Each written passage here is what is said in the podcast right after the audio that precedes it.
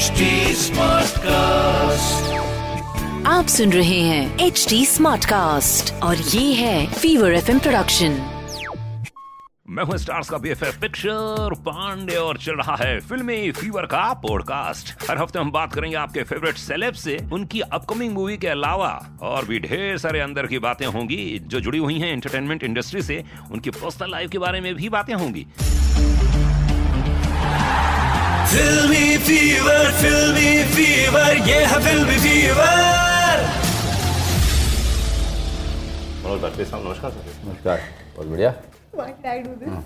पर भैया हो गली गुलियाँ के लिए। हाँ थैंक चारों तरफ़ क्या चर्चा है? बिल्कुल देखिए आपने? मैं मैंने प्रमोशन देखा लोगों से बातें सुनी यही तो दिक्कत है दोस्त भी नहीं देखते हैं फ़िल्म हमारी। अब देखेंगे ना आप चिंता कर रहे हैं। पर भैया बधाई हो लोगों ने कहा मुझे? नहीं नहीं आप मनोज जैसे मिल रहे हो आप उनसे बधाई आप लोग भी देखिए कभी अमेजोन पे गली गुलिया।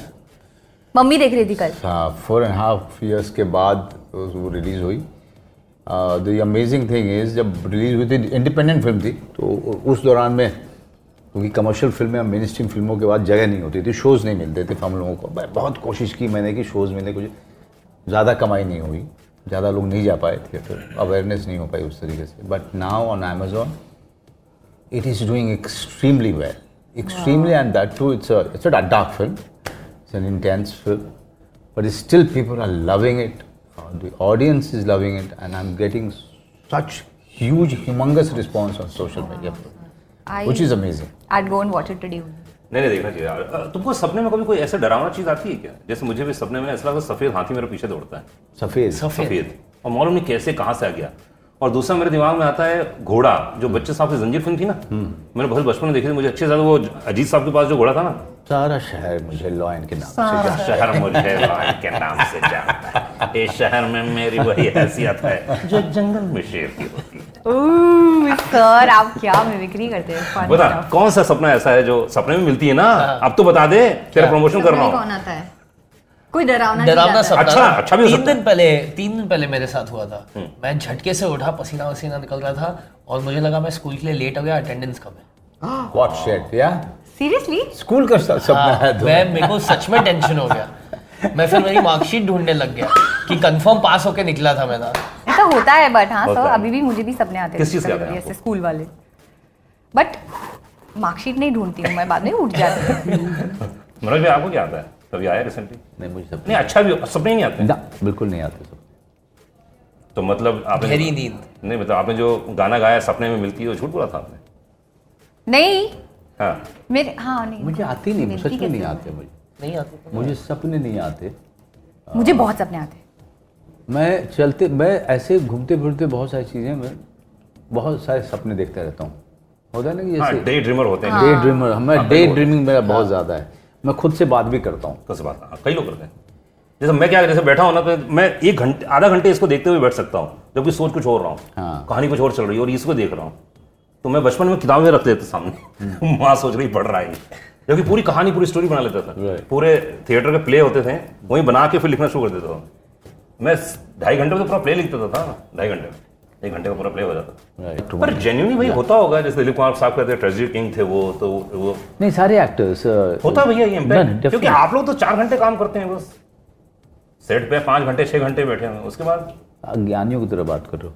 एक चालीस दिन का काम करने के लिए हमको कम से कम अस्सी दिन का प्रिपरेशन चाहिए होता है अगर आप गली गुनिया जैसी फ़िल्म कर रहे हैं तो।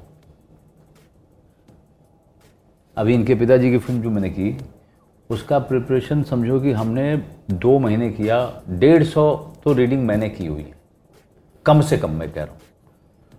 एक क्लाइमेक्स इन्होंने आई थी देखने के लिए जो इन्होंने देखा। वो क्लाइमेक्स एक स्पीच है पूरी छः पेज की। वो छः पेज की स्पीच की प्रैक्टिस मैंने नहीं भी की होगी तो कम से कम दो से दो सौ तीन सौ बार की होगी। सो so, उसकी प्रिपरेशन जो होती है पांडे उसमें ज़्यादा जान जाती है लेकिन this is what actors enjoy they enjoy the process so much इसीलिए जब उनकी कोई फ़िल्म नहीं चलती है ना तो उनको तकलीफ़ होती है कि यार बहुत मेहनत मेहनत की थी। बहुत मेहनत की थी हमने। अभिमन्यु आप भी फील करते हैं इस बात को? आप मेहनत करती हैं इतनी? बहुत कोशिश करता हूँ।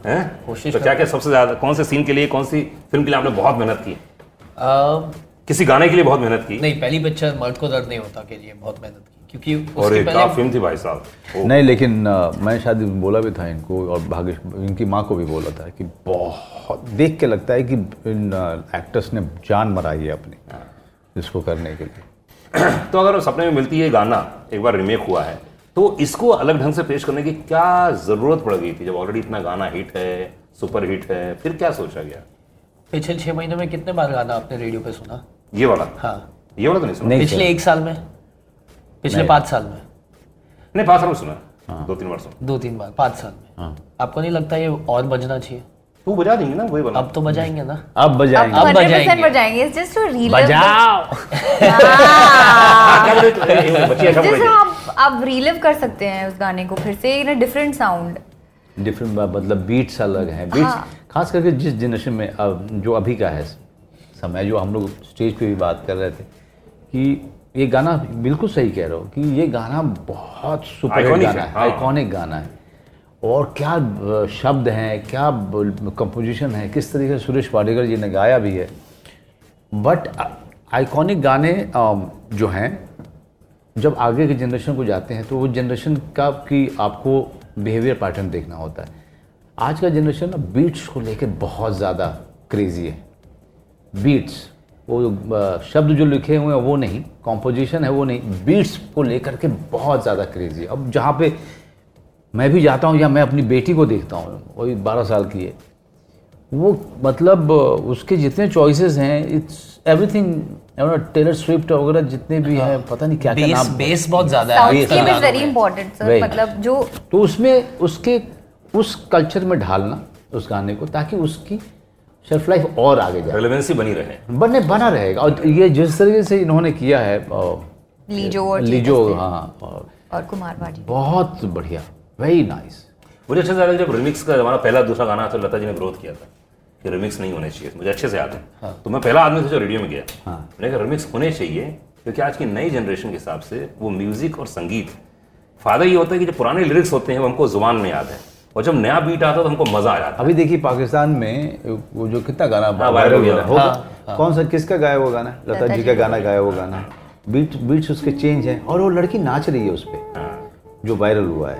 मैं तो हमेशा इसी पक्ष में रहा हूँ। मतलब हम ये गाना सुनते सुनते कभी कभी सुनते बट अब हर जगह बज रहा है। तो अगर मेरे से भी बहुत सारे जो छोटे बच्चे हैं लाइक ही सेड बारह साल की इनकी बेटी हैं so she is also getting to know कि ऐसे हमारे गाने होते थे। नहीं मैं तो बहुत पक्षधर हूँ मैं तो हमेशा कहा मैं हमेशा पक्ष करता हूँ इसका कि रिमिक्स होने चाहिए।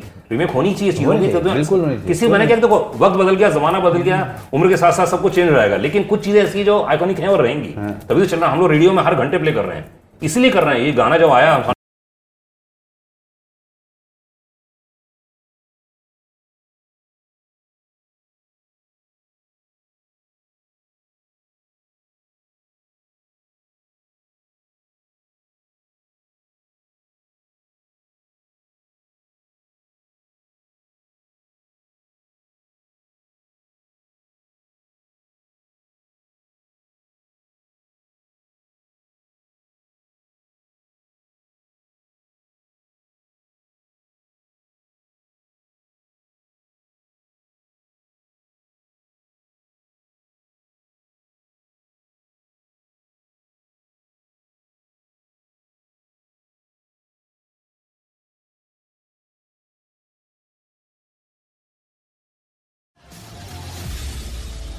ऐसी ढेर सारी बातों के लिए सुनते रहिए फिल्मी फीवर का पॉडकास्ट विथ मेरे यानी स्टार्स के बीएफएफ पिक्चर पांडे के साथ only on S T Smartcast जिसे आप फॉलो कर सकते हैं Facebook Twitter Instagram LinkedIn YouTube और क्लब हाउस पर। और भी बहुत सारे पॉडकास्ट सुनने के लिए बस सिंपली लॉग इन कीजिए www.stsmartcast.com तो बस सुनते रहिए बहुत सारी बातें स्टार्स के अंदर की बातें, सिर्फ़ यहीं पर।